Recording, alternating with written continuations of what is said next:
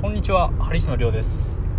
えー、今日は法人の設立について話をしていきたいと思います。本日もよろしくお願いいたします。ハリ氏の独り言。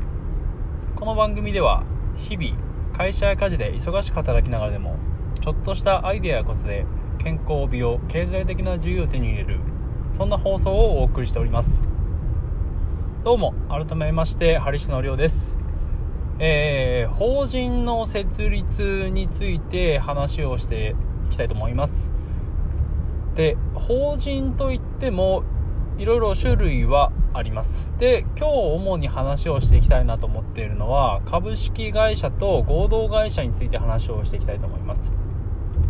皆さんは株式会社と合同会社の違いをご存知でしょうか？あのまあメジャーな方というのはおそらく株式会社ではないかと思います。であの株式会社を設立するにあたってまあ、いろいろと申請書必要になってきます。もちろんこう申し込みが必要なんですけども。で相手は、えー、法務局になります。で法務局に対して申請書類を必要になってくるんですけどもあの、まあ法人設立の動機とか、えー、目的ですね。目的またはこう名称株式会社何々なのか、まあ、何々株式会社なのかそこら辺をやってで、えー、まあ資本金というものも必要になってきますね。であの YouTube とか見てるといろいろとこう、まあ、ネットでもいいんですけども、えー、登記の仕方なんていうのはいろいろ書いていると思うのでそれを参考にしてみてください。あの司法書士さんにいろいろ書類作ってもらってもいいですし僕は1人でできるもんという法人の設立をこう、まあ、ポチポチと入力していくだけでできるようなサービスがあるのでそれを使って、えー、株式会社と合同会社を作ってみました。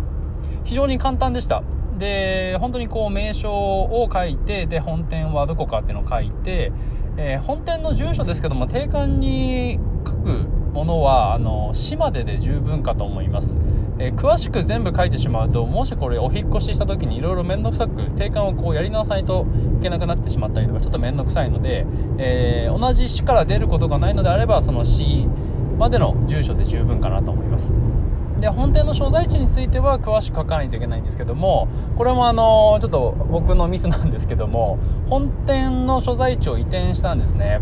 えー、で同じ市内で同じ市内で移動したんですけどもちょっとその移動先の住所の方にあのあざとか大あざとかあと番地の方を省略して、えー、簡易的なこう、まあ、これ見ればわかるだろうというような住所で登録したんですけどもあのー本当はダメみたいで、ダメというか、あの、正式な住所、不動産の、まあ、建物のある住所を正式な名称で書かないと、本当は、えー、いけませんね。なので、最初に書くときは、ちゃんとこう、あざが抜けてないとか、番地が正確かとか、えー、それはもう不動産、まあ、そこの登記簿等本の方を見て、しっかりとこう、同じ、正しい住所を書いてみることが、えー、必要になってきます。で、そういったこう、面倒くさいこともあるので、ちゃんとね、あの、住所の方は書いていただいて、で目的ですね事業の目的定款に入れる、えー、自分の事業の目的をおそらくこの今後していくであろう業種をあの、それも調べればネットで調べれば出てきますし簡易的なものをこう1人でできるものであれば、あのー、乗っけてくれたりするのでそういったところをうまく使ってやっていくのがおすすめです、えー、3つから7つぐらいがこういいんじゃないかとか銀行を受け的にいいんじゃないかっていう人もまあ中にはいますしえー、30個も何十個も入れている人も います。そういった場合は本当何でも当てはまると思うのでいいかなと思うんですけども、えー、やるビジネスが決まってるのであればもうそのビジネス関係のところをあり、まあ、考えられそうなところだけ入れて目的として事業の目的として入れるのがいいんじゃないかなと。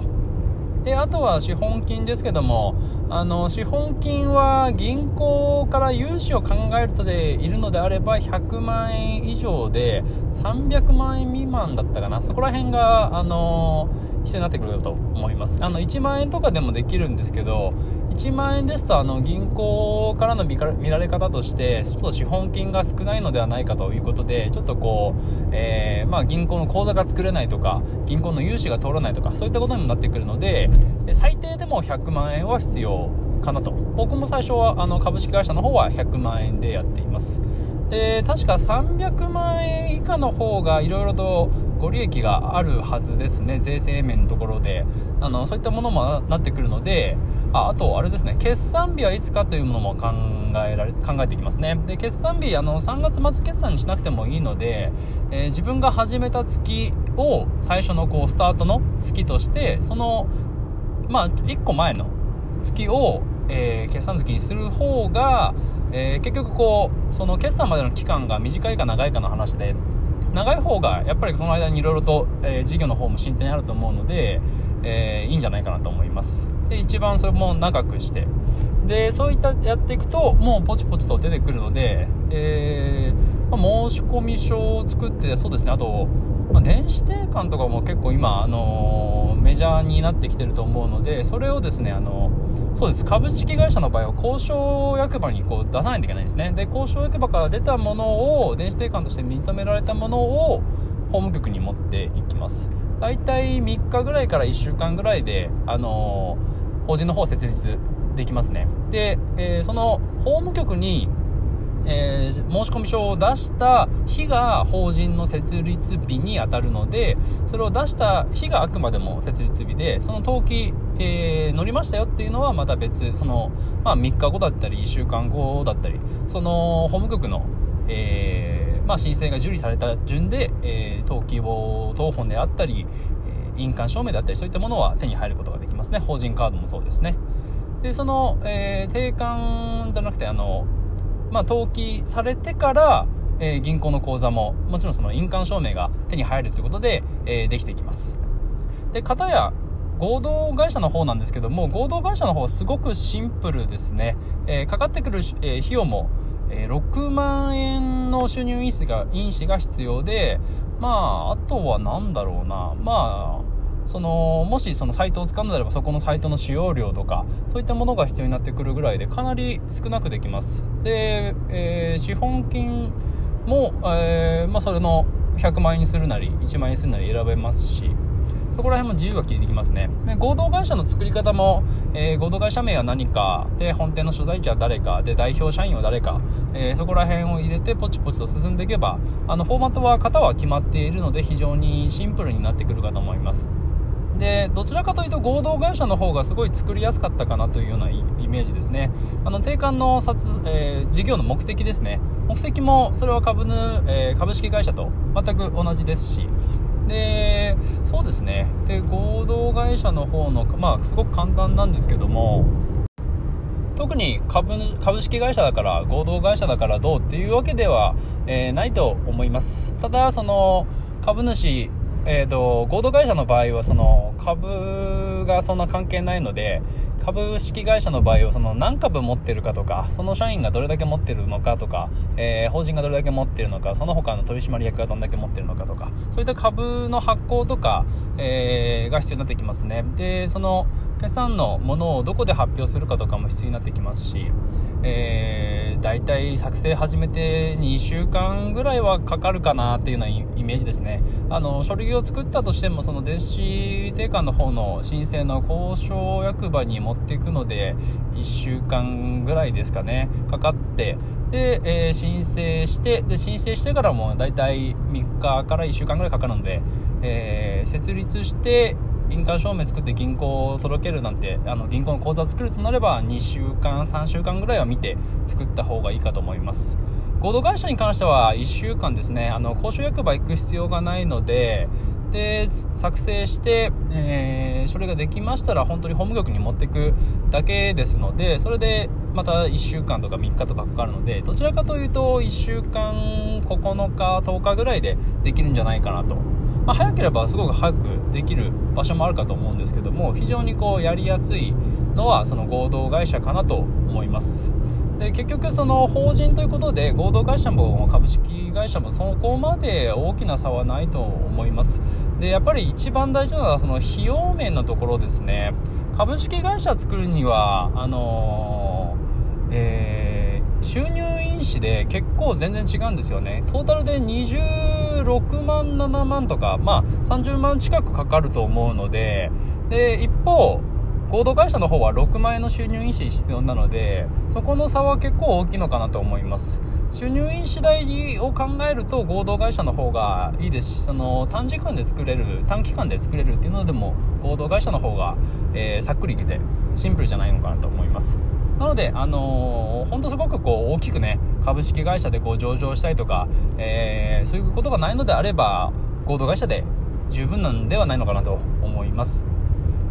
で昔は有限会社っていうのもありましたけどもあの会社法とかいろいろ変わって今ではその合同会社っていうのが少ない資本金でできますし、まあ、株式会社もそうですけども、えー、できるようになってきているのですごくこう簡易的な法人の作り方として合同会社っていうのが非常に、えー、最近数が増えてきているというような話です、えー、少しでも参考になればと思い放送させていただきました、えいかがだったでしょうか？あそうだ。最後にですねあの印鑑。をですね、もう会社名決まった瞬間にね、作った方がいいですね。あのー、まあ、名刺もそうですし、電話番号もそうなんですけども、携帯の方ですね。あのー、結局、印鑑ないと、申請の時にこう、必要なんですよ。申請の時に、あの、印鑑証明はこの印鑑使いますとか、えー、法人の印鑑をですね、こう作って、で、えー、書類の方を、こう、ハンコ押していくので、まあ、押印していくので、印鑑はなるべく会社名が決まり次第すぐ作った方がいいですね。あの、代表社員だったり、銀行員だったり、こう、まあ、えー、まあ、資格印鑑だったりとか、そこら辺は法人のセットで、えー、まあ、大体いくらぐらいですかね、1万円台もあれば、僕作ったのは、えー、2600円ぐらいのめちゃくちゃ安いやつで、まあ、いっかみたいな感じで、そこまでその、ハンコに愛着がないので、別に作ったところで押すものを押しますし、別にそれでダメなわけではないので、まあ、非常に簡単に作れますし、注文してから3日ほどで届きましたね。普通だったら1週間ぐらいかかるかなと思うんですけども、最近はあの、えー、まあ、なるべく早くお願いしますとこう文言つけてやると、えー、不備がない限りはすぐ届きますので、えー、会社名が決まった瞬間にまずそれを